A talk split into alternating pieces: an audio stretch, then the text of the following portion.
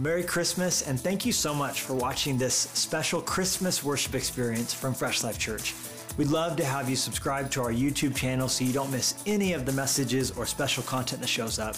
We hope your family's having a phenomenal holiday season, Happy New Year, and enjoy this message from God's Word. All right. Well, if you have a Bible, would you grab it and join me in Matthew chapter 2 as you are finding your way there? Uh, we do want to say hello to every location, all 12 of them. Uh, so help me welcome everybody at every single Fresh Life church, church online, podcast, on the Christmas Day DVR, where we're putting the service up on demand all day. We're happy to have you as well. And uh, that's that number 12 is awesome, but it's soon to be 13 uh, because we recently announced that we're opening up a church inside Deer Lodge State Prison. Yeah, it's pretty exciting. So 2019 is going to be a big year. We're going to need all those prayers and all that power from the fast because uh, opening a church inside the, the largest penitentiary in the state of Montana, that'll be a big challenge, but one we're up for. Uh, we've gotten the green light from the Department of Corrections to do that. So we're, we're fired up on that. 1,500 inmates in that prison. And we can't wait to reach them with the life of Christ, the love of Christ, tell them their best days are in front of them. And and uh, then, of course, uh, we're going to hopefully, by God's grace, break ground on our Whitefish campus build out. We're excited about that. And uh, then uh, our broadcast campus in Kalispell will be breaking a bottle of champagne on that sucker real soon. Cannot wait.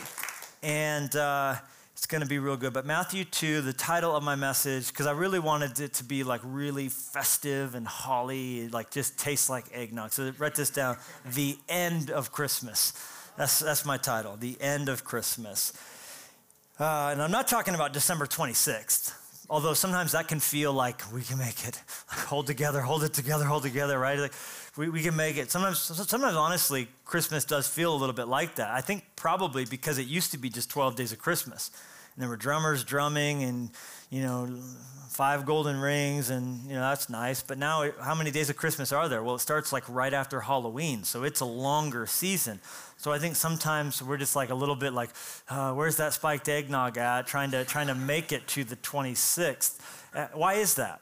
Why do we feel that way sometimes? Here's why. Here's my theory, anyhow. It's because Christmas is complicated, isn't it? It's complicated. I mean, it's, it's messy. There's, there's, there's family in close proximity. You're right. It's like, it's like sometimes it's just like, oh my gosh, Christmas. It's just, it's, just, it's a lot it's a lot with all the drama and they're coming and these oh, these two don't get along. Let's, let's, let's not seat them next to each other. That'll, that'll go terribly, right? It's like they're going to be yelling about Trump this and Trump that the whole time. And he's for whales, she's against whales. She wants to save whales, he hates whales. Like, what? How is it? How's this? Come? Christmas is complicated, and and it's expensive, isn't it? Man, and that's why I think it's so cool. We as a church get to do the Merry Market. Isn't that great? Man, come on.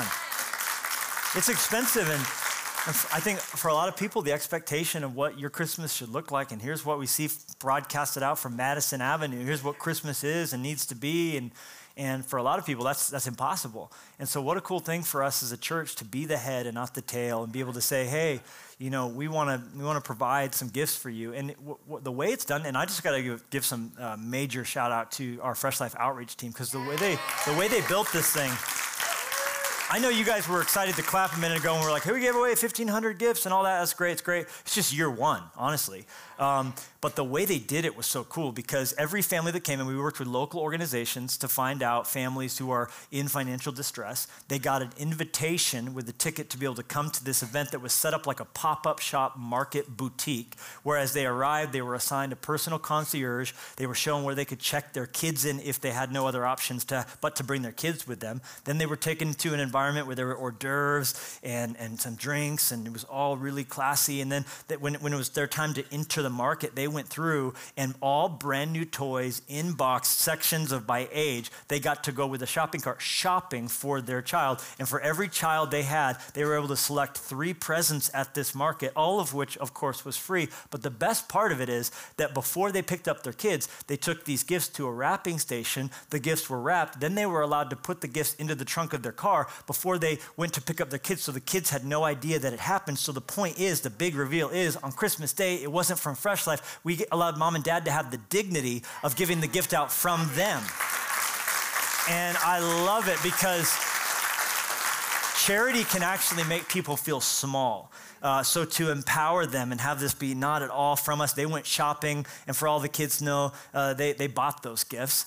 And uh, I think it's phenomenal. And I, I would, when they told it to me, I was like, crying, like just hearing about it. I was like, yes, please, let's do it. But I assumed they wanted to do a, a, test market, a pilot run in one of our cities. But they were like, no, let's do all 12. I'm like, you guys are doing all the work, so please go ahead. That's awesome. And, uh, and sure enough, our impact team rallied, and it was beautiful. Year one, year one. And the stories coming in will break your heart, and uh, you just wait till next year because we're already uh, scaling in and figuring out ways to make it better, a bit better and bigger. And I think a lot of local businesses will come on and want to want to you know sponsor the event and get behind it. And we're actually already in dialogue with one of the major bicycle manufacturers in the United States, and they volunteered to give us bicycles at cost. So next year, in addition to the three gifts for a child, we'll say also, how about a brand new bicycle with a bow on it as well? We'll be making that purchase this summer out of our outreach grant spending and we'll have all these fleet of bicycles brand new sitting in a warehouse ready for next summer. I'm just telling you something, church. This is what we are born for. This is what we get to do. And this is how we change the world. So, really cool. But the, I say all that because Christmas is expensive. And it is. And it's messy. And there's drama. And there's people and Kevin, look what you did, you little jerk, and I'm gonna feed you to my tarantula, and, and, and all of that, right? And, uh, and that's not even what I'm talking about, because all that stuff is, is our own fault. That's what we've done to Christmas. So all that complicated nonsense, that, that, that's just, that's our own fault, right? If we, if we allow uh, ourselves to be taken advantage of in that way and taken for a ride, that's, that's, that, that we have no one to blame but us. When I, when, I, when I say Christmas is complicated, I'm actually talking about the OG Christmas. I'm talking about the one where Mary and Joseph had to go to Bethlehem to pay a tax bill in person. Can you imagine if you weren't allowed to e file? If you had to go to Washington, D.C. and, and hoof it over there to pay your tax? Like, it's bad enough to pay taxes. Like, oh, no, no, you have to do it in person. Oh, you have to do it in the city you were born in. That's awful, right? Can you imagine? No Uber, no, air, no, no Delta Airlines, right? This, this is just straight up Mary's pregnant, ultra pregnant, like pregnant and, and all that. And man alive, Christmas is complicated. And you know what? God made it more difficult than he needed to as well. Like not booking a hotel room like that. He could have. He had thousands of years to plan. So it's not that he didn't know, it, was, it didn't surprise him. Oh no. He's like, he knew. Lamb slain before the foundation of the world, somebody. Like this was the plan all along. And yet the plan was no, no reservation and all these prophecies. You know that the Bible's full of prophecies, which is God's way of saying eight ball corner pocket. So when it happened, you knew he didn't just accidentally bank shot it in the hole and like be like, oh wow, yeah, there. No, like he, he spelled out exactly how he was going to do it. For the birth of Christ alone, it's been estimated there are over 300 unique prophecies. Really, really, really specific stuff about how it was all going to go down. Uh, like weird stuff like unnecessarily weird stuff where when God's calling his moves out, you're like, you know, you don't need to bounce the ball off the wall, off the moose antler into the hole. You could just, just sink it, right? You could just be corner pocket. No, God's like, hey, my son, when he's born, he's going to have four cities on his birth certificate. And I, I, I, bring that up because most of us just have the one, right? Like I was looking at my birth certificate the other day, it just says Pueblo, Colorado. No, he said, this is hundred years, hundreds of years out in some cases, there's going to be four cities connected to my son's birth. There's going to be one of them that's an international destination. There's going to be one of them where he's actually from, but he won't be born there. And there's going to be one where he's born there to fulfill a unique criteria, but it's not going to be where he's actually from. Oh, and there's going to be another area where there's going to be a bunch of weeping women when he's born, not in the place where he's from, and not in the international destination where he ends up living for a brief time. So the point is, when Jesus came and all this stuff was fulfilled methodically and meticulously, we know that God is doing exactly what he said he would do. But back to my first kind of point Christmas is complicated. Oh, yeah. And while all this is happening, while God's fulfilling every divine prophecy from the Old Testament in the New, there was also somebody who was actively antagonistic and wanted to stop Christmas, wanted to put an end to Christmas. The entire the end of Christmas, that was what was on his mind, and he was the most powerful person in that country at this time. And so it's hard enough to, to, to, to, to do something that's this complicated if there weren't someone who was trying to stop it the whole time. Now, you may or may not have ever re- read this before because the part of the, the Christmas story that I'm going to read to you, most pastors never read it out loud in, in, in front of a group of people. But it's right after the wise men left, okay? It's Matthew 2, verse 13. Now, when they had departed, that's the wise men. So they just left, rum pum pum, right? Them and their drum. They just, they just bounced out. Gold, frankincense, silver, great. And now they're out the door. Now they departed. Behold, an angel of the Lord appeared to Joseph in a dream, saying, Arise, take the young child and his mother Flee to Egypt, and I want you to stay there until I bring you word. For Herod will seek the young child to destroy him. When he arose, he took the young child and his mother by night and departed for Egypt. And he was there until the death of Herod, that it might be fulfilled, i.e., what was prophetically spoken by the Lord through the prophet, which prophet? The prophet Hosea. So this is a little piece of Hosea we're about to get. Out of Egypt I called my son. So that's the international destination on his birth certificate. Then Herod, when he saw that he was deceived by the wise men, because he had told the wise men, when you find him, tell me where he lives so I can worship him. I mean, murder him. That's what he wanted to do. Okay? And he was mad that he was deceived by the wise men. He was exceedingly angry, and he sent forth and he put to death all the male children who were in Bethlehem and, it, all its dis- districts and in all its districts, from two years old and under, according to the time which he had determined from the wise men. Then it was fulfilled what was spoken by Jeremiah the prophet, another prophecy, saying, A voice was heard in Ramah, lamentation, weeping, and great mourning. Rachel weeping for her children, refusing to be comforted, because they are no more. I, I can hear some of you saying to yourself right now, no, that, I understand why pastors don't normally read that at Christmas Eve. Um, this is like a deleted scene from like Game of Thrones or something. It's like this lunatic king sending his soldiers through the countryside trying to kill all these baby boys lest they ever potentially be the one that was prophesied to be born who would grow up in and take the iron throne from his hands. I want to explain what God was doing in all this because believe it or not, in all this, God has a plan. And that'll be our second point. Just two point message. I, am doing that for you. Normally I'll put like five points, four point sermons, but I know, I know, I have a job. I have a job. My first job is to be encouraging, and I've already failed at that. And that's why I got moose on my sweater to just kind of have like this uplifting, kind of like, you know, thing. Um, and my other job is to be quick, right? Because you got stuff to do, you got presents to wrap, you got, you got, it's your, you'll shoot your eye out to watch. Like you got a whole day plan. I'm just one tiny piece and component of it. So I need to just give you your, your little, you know, three points in a poem and get you on your way. So I'm, I'm gonna do that. I'm gonna make up for the fact that I'm not being really encouraging with this all the babies died in Ramah message and uh, try my hardest to be quick. So God's plan is gonna be the second point. But first, let's start with Herod's plan. Herod's plan. That's the first point, which was, well, it was very simple, wasn't it? The death of Jesus. Herod had a very simple mission, and his mission was to put an end to Christmas because he didn't want a competing king running around. Why? Because Herod was the king in Israel. Now, in truth, he was a puppet king because Rome was in, in charge, but they liked to install little kings in these areas that kind of could, could, could sort of run plays that Rome forced on them, like the tax thing, but then also allow them, of course, uh, the luxury of, of, of, sort of ruling the area that they were from. And Herod uh, took power very seriously. You could say he was on an enormous power trip, which was all the more more exacerbated by the fact that history tells us he was a very short man, all right? And uh, so he's the ultimate kind of Napoleon complex kind of person, right? He liked to call himself Herod the Great. And there were a lot of Herods, and this one is about the most jacked up of all the Herods. But he actually had a, a, preferred nickname. Herod the Great, of course, is fine, but his favorite way to refer to himself was the King of the Jews.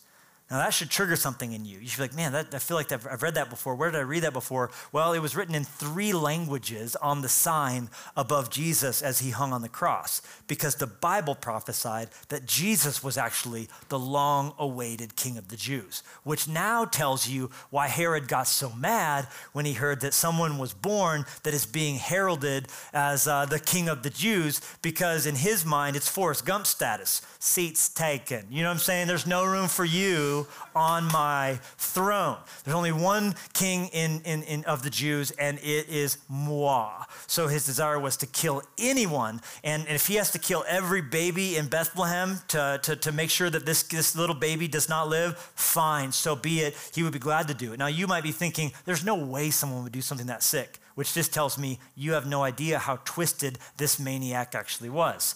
History, look into it. Josephus, Josephus the historian, uh, tells us he butchered two of his sons, his two eldest sons, in cold blood because he thought that they were trying to sort of hasten the, the line of succession. That wasn't dying fast enough. So they've kind of had this prodigal son thing going. Wish dad was dead so they could take. That's what he thought. He was just crazy suspicious. And he was right now afflicted with a disease that would eventually take his life. He ruled from 37 BC to 4 BC. And by the end of his life, he died of bloody um, ulcers in his stomach that caused his breath to be putrefied. And he died in agony. And, uh, and he became more and more suspicious. Uh, he, the funny thing about this king of the Jews is he wasn't even a Jew at all. He was actually an Edomite. And uh, he married a Jew and liked to think of himself a Jew. And he built this great big temple in Jerusalem, along with a number of other enormous buildings, the likes of which you can still walk through the archaeological remains of them today. His, his paradise mountaintop he built called Masada. He, at one place, installed the one of the earlier forms of air conditioning that we found in the ancient world that, that allowed his, his, his place to be cool even when it was hot outside. Uh, he built these enormous big things. Uh, they were all big ego trips to himself. Some of them trying to curry favor with the Jews, uh, but then eventually his Jewish wife, who gave him cred in Israel, he had her put to death as well, along with her brother in law, because he thought that they were uh, going to try and uh, take his throne. And then he also uh, had his uh, mother in law put to death as well, which led to uh, an expression in Herod's day that went like this It would be safer to be Herod's pig than to be his child. Uh, and so this guy was twisted and sick, and he wouldn't, killing these babies like he did here, it wouldn't even have been a footnote in his diary that day. That would have been just a commonplace day in, in this tyrant's mind. And uh, little did Herod know what he was doing here and trying to end Christmas and put Jesus to death. His whole plan, it wasn't original with him at all. In fact, it had been going on, has been going on since the Garden of Eden when man first fell and the first Christmas card was ever sent out. Yeah, I know we read Christmas in Matthew 2, but it shows up back in Genesis 3.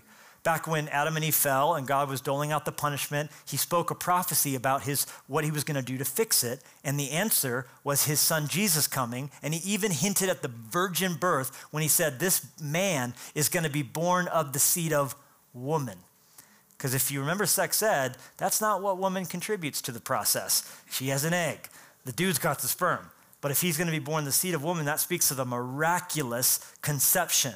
That This was going to be done through a woman, thus, it was going to be a human that would come, but it was also going to have uh, fully God. It was going to be God and man. That's Christmas. That's the incarnation. That's Emmanuel. That's God with us. That's back in Genesis 3. Then he turned to the snake, who was the one who deceived woman, and he said this. He said, Check this out. Of the Messiah, you will strike his heel, snake, but he's going to crush your head. Listen to me. The heel being struck means the serpent's going to strike the heel of the Savior. But he's going to deal with a snake like a snake needs to get dealt with. He's going to knock you, mama's going to knock you out. Huh, right? That's what he said the Messiah was going to do. And that prophecy was all the way back in Genesis 3. Now listen to me. I get weird text messages because, you know, you get on these weird companies lists and you get these rant. You ever get those? And you just go to the contact and block them. I get one about like 20% off all vaping accessories. I'm like, I don't vape. I get it every day. Block. Comes from another number. Block. Comes from another block, right? Uh, but, but imagine if you got a text message from a, a, number you had never been texted from, and they said something to you, and you were like, new phone, who dis? And they said, they, that was funnier than you responded. and they said, uh, hey, so next Thursday I'm to crush your head. You would probably spend most of the week planning a strategy by which you wouldn't get your head crushed. You'd just be thinking to yourself, I've got stuff to do. I've got to go to work today. I got to go, I, I got to avoid getting my head crushed. Like, like, who is this person who's going to crush my head? The devil was basically, I just told him to his, like, hey, my son's going to crush your head. So what did Satan do? He spent all the rest of the Old Testament into the New, spills over into the New, and, and on to the very end of the book, trying to avoid getting his head crushed, right? That's why, uh, and, and God promised that it was going to happen through this line, through Adam and Eve, through the family. And he got more specific as it went on. Eventually, Abraham was called. He said, You're going to have a family. It's going to be called the, the nation of Israel. Out of your family is the Messiah coming. Out of your family, Abraham, is going to come this deliverer that's going to be a blessing to the whole world. So he focused his efforts on Israel. That's why Pharaoh wakes up one day and goes, What do I need to do today? I'm going to build the Sphinx. I'm going to work on my pyramid. Oh, I'm going to kill all the Jews. Let's throw all the baby boys into the river. Why, let's just do that today. That's Satan trying to not get his head crushed. Why do you think when after God got more specific and said it's not just Israel, it's going to be the lion of the tribe of, say it with me if you know, Judah out of the 12 sons of Israel. Why did all of a sudden he get more specific and trying to defile Judah? And then when he said it's not just going to be out of Judah, it's going to be this branch out of the house and lineage of King David. Why does Saul wake up one day and go, Man, David, you've been really good to me. You killed Goliath. You married my daughter. You fight my battles for me. I think I'll kill you, right? Like, what in the world is going on? It's Satan trying to not get his head crushed because if David's family's dead and there's no descendants of David alive on the earth, guess what? No head crusher can show up. Why do you think in the book of Esther, one day this maniac who worked for uh, the king Xerxes in the Persian Empire wakes up one day, his name's Haman, and Haman wakes up one day and goes, You know what would be cool if I could do? Kill all the Jews. And it would have worked too had there not been the quick thinking of a clear headed man named Mordecai and the fast, courageous boldness of one of the most amazing women who ever lived, Queen Esther. If it wouldn't have been for that, this nation would have been wiped out, and there wouldn't have been the promise connecting to the garden of someone who could come and crush the head of the serpent. Y'all, this is the entire Old Testament summarized. Matter of fact, looking back on it, in the book of Revelation, God describes the nation of Israel as a woman about to have a baby. And while she's about to have her baby, notice what happens spiritually. You can't see it, but it's there. I saw a huge fiery red dragon with 10 horns and seven heads. And guess what? This dragon crouched before the woman about to give birth, poised to devour the baby the moment it was born. You should see your faces. Merry Christmas. so, so, so that's, that's human history. The fiery red dragon and every attempt at anti Semitism in the world. Let me tell you, this wasn't novel to Adolf Hitler. This wasn't new. To, this, this desire to crush Israel, because there are still prophecies that are connected to Israel, that connect to Jesus' second coming. Why is there a nation of Israel today? Why May 14th, 1948, after almost 2,000 years of not being a nation, being scattered over all, all the four corners of the world, the craziest man who ever lived trying to kill them once again? Is there all of a sudden again a nation of Israel? And why is there constantly this dialogue, you see it on the news all the time. Let's kill Israel. Let's wipe out Israel. Let's wipe Israel off the map. It's because the dragon doesn't want to get his head crushed. And that's why this King Herod, when Jesus was born, was in this fever pitched, filled, urgent quest to crush Jesus. How many babies I got to kill to kill Jesus? I got to do it because the devil knew it was fourth and goal with seconds remaining on the clock. The Savior was almost here. The Virgin had given birth. Here was the Messiah. He had come just like God said he was gonna, and the devil didn't want to get his head crushed, but his plan failed, and Jesus lived. And fulfilling divine prophecy is whisked away to safety in Egypt.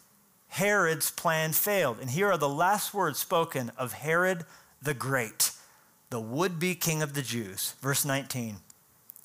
Now, when Herod was dead, now, when Herod was dead, he said, I'm going to kill Jesus. God said, No, you're not. You're going to die. And when Herod was dead, behold, an angel of the Lord appeared in a dream to Joseph in Egypt, saying, Arise, take the young child and his mother, and go to the land of Israel, for those who sought the young child's life are dead.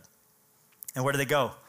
They go to Nazareth, Nazareth, the fourth city in connection to Jesus' birth certificate, where he would actually grow up and he would be referred to for most of his life as Jesus of Nazareth, this one who was born in Bethlehem but lived for a time in Egypt, and his birth connected to crying women in Ramah, but would actually be raised in his city that would be his hometown for his first 30 some years of life, would be the city of Nazareth. The point is, Herod thought that through, through death, he could stop Christmas. That's, that's what Herod thought. But here's what God knew that through Christmas, he could stop death. Good. You see what I'm saying? Yeah. That's, that's the power of the Christmas story. That's what God was actually doing. What the devil was trying to do was to, to stop Christmas and use death as a tool. What God was doing was stopping death, and he would use Christmas to get it done. Now, how would he do it? How would Christmas work? That's the interesting part. And that, by the way, explains why uh, this, even though it seems like a gory backdrop for a Christmas sermon, is actually an appropriate frame of mind for us to enter into this holiday. Because tragically, we feel like it should be, you know, just the season of comfort and joy and the happiest day of the year, and let's stir our hot cocos with our, you know, candy canes and get back to the gumdrop forest and it's a wonderful life and, and all of that. But the reality is, you just saw it here. The actual first Christmas was, was marked by screaming mothers grieving.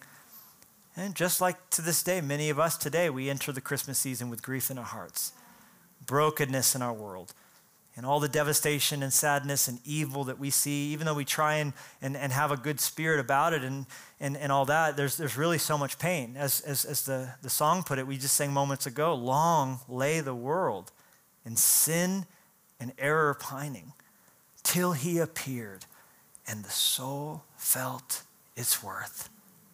Death is the reason there ever was a Christmas. In the dark streets shineth the everlasting light. And all the years and all the fears are met in thee tonight. So he came to solve the problem of death, and that's why it's fitting that even at his birth there was so much death and bloodshed. Now, the question, of course, is how would he solve such a big problem as death? And that's where it gets interesting because we began with the plan of Herod, which was, if you need a reminder, the death of Jesus.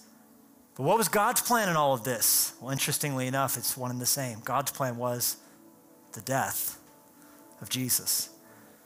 Only it wouldn't be in Bethlehem as a baby, it would be in Jerusalem, as prophecy said would happen outside of the city as a full grown man hanging on a cross for the sins of the world.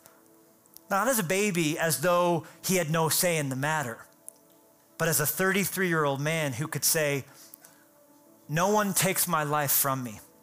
I willingly lay it down of my own accord. I have the power to lay it down, and I have the power to take it up again. With humility, he voluntarily did exactly what Herod was unwilling to do. Jesus had the throne of all heaven, the throne of all glory, and Herod pathetically clung to his throne as long as he could, but death pried it from his fingers, as all of us will have no choice but to do one day. If our treasure's in this world, death takes us from our treasure. If our treasure's in heaven, death, death takes us to our treasure. And Jesus showed us what Herod was unwilling to do. He left the throne, left the glory, left the honor of heaven. In Philippians 2 says, look at what it says. It says he, he was willing to do so. In Philippians 2, we're told that he existed in the form of God, but gave no thought to seizing equality with God as his supreme prize. He didn't cling to that. Instead, he emptied himself of his outward glory by reducing himself to the form of a lowly servant. Stop here. He became a human leaving the glory of heaven, coming down to this world, voluntarily taking our place on the cross. You see, it should be me and you dying for our sins. It should be me and you because all of us have, have fallen short of the glory of God. And the wages of sin is death. That's why we will die physically. But the Bible says we're already dead on the inside spiritually, for true death is being disconnected from our Creator. And if we die physically, dead spiritually, we'll remain dead forever, eternally. And that's what the Bible describes as hell. But that's not what God wants for any one of us. That's why he sent Jesus to lay down his life so that he could take up his life again But as he would return to his throne, there would be room for you and for me at his side. So here's our choice. Do we be Herod and cling to our power and our glory and our sin and ourselves and be the captain of our fate and the master of our soul? Or do we willingly humble ourselves before Jesus and find that in losing our lives, we gain it? For as you're willing to leave your throne, you will find there's room for you on His. As He invites you to rule and reign with Him, to sit with Him on His throne, to live with Him in His house called heaven, and to do so forever. That's the gospel. That's the hope. That's the shocking power of the Christmas story. You know, Christmas is not a compliment. It's not. Christmas is God saying, There's no way for you to save yourself, so I'm going to allow my son to be murdered for you. He sent you a Savior because you needed saving, because you can't save yourself, and neither can I. But no matter what you've done and no matter where you've been, if you humble yourself and come before Him in need of His grace, He will save you. He'll make you new. He'll give you a brand new heart. Instead of the heart of stone, He'll give you that heart of flesh. And I believe many of you have come just for this. You didn't know that was what you're coming for. You Googled church because you thought, oh, well, I should go to church. But here you are, a friend brought you, and yet God is speaking to you. He drew you here for this moment so He can make you new on the inside. So we're going to have a word of prayer and believe that God's going to bring people from death to life, even now. You see, because Christmas wasn't the end of something. Herod thought I could end Christmas. There's another use of the word end, and it speaks of the ultimate achievement of something. That's the actual end of Christmas, is the beginning of new life for you. For through Christmas, God saw Easter and in that cradle lay sleeping the way, the truth, and the life. And if anyone comes to him, they come to the Father. So let's bow our heads, close our eyes, and have a word of prayer together. With all of us praying, considering where we're at with God, I first want to address all of us who are already Jesus followers, who are in need of a renewal of our surrender we can all become tiny little Herods. Pride is so easy to fall into. And yet, what Jesus calls us to is a heart of, of being a servant. For the most heroic thing we can actually do is to be servants. We don't have to cling to what is ours forever. You've promised us glory, God, so we don't have to cling to that. We can have a light touch on everything and, and try and serve other people. If, if you're here today and as a Jesus follower, you would just say, I just want to re up my commitment to be a servant. I want that heart to, I want to serve my family.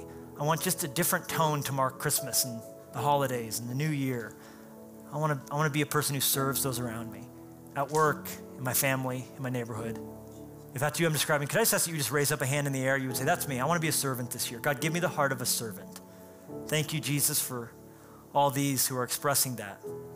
Give them grace and strength and that attitude and mindset of servanthood which is true leadership. You can put your hands down. Now, I want to give an invitation for anybody here today watching at church online, watching the Christmas Day stream on DVR, and you need to give your heart to God.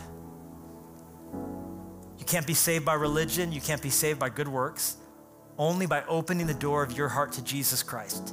He's standing at the door of your heart, and if you open the door, He will come in. Make your heart His home.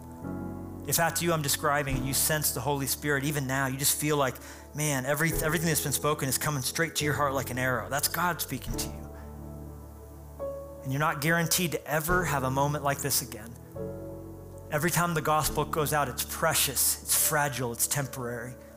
The Bible says you can't just come to God whenever you want to, but you can only come as the, as the Father draws you. Perhaps for, for someone, this is your final opportunity I'm no prophet. I don't know what the future holds, but I know it's a dangerous world out there. And we're not guaranteed to live to see another Christmas or even the new year or even tomorrow. Every day is a gift. That's why it's called the present. And if this is your last chance and you're going to stand before God, are you ready to meet your Maker? If not, you can be. I'm going to ask in a moment for you to pray a prayer with me. And by including yourself in this prayer, you're turning over your soul to God. You're letting Jesus forgive you. You're allowing Him to give you the gift of resurrection, of new life, but also of peace, purpose, and power while you live here on this earth. For some of you, this is going to be a first time decision. For others, like that prodigal son, you grew up knowing this, but, but you've wandered and strayed, and this is your chance to, to rededicate your life to God. If you're ready, I want you to say this prayer out loud after me. The church family is going to say it with us to show our support. Say this say, Dear God, I know that I'm a sinner. I can't fix myself, but I believe you can. Come into my heart Take the throne of my life. Be my king. Pray this in Jesus' name. Well, thank you so much for watching this message. If God's moved in your heart in any way and you'd like to let us know about it, please do shoot me an email, levi at freshlife.church. Would love to hear that. Also, if uh, you would like to support this ministry financially and help bring messages from God's Word, especially as we're at this end of the year and it's a critical time, just to continue to resource the vision and believe for a strong 2019, we would so welcome that participation. You can do that at freshlife.church where you click the Give button.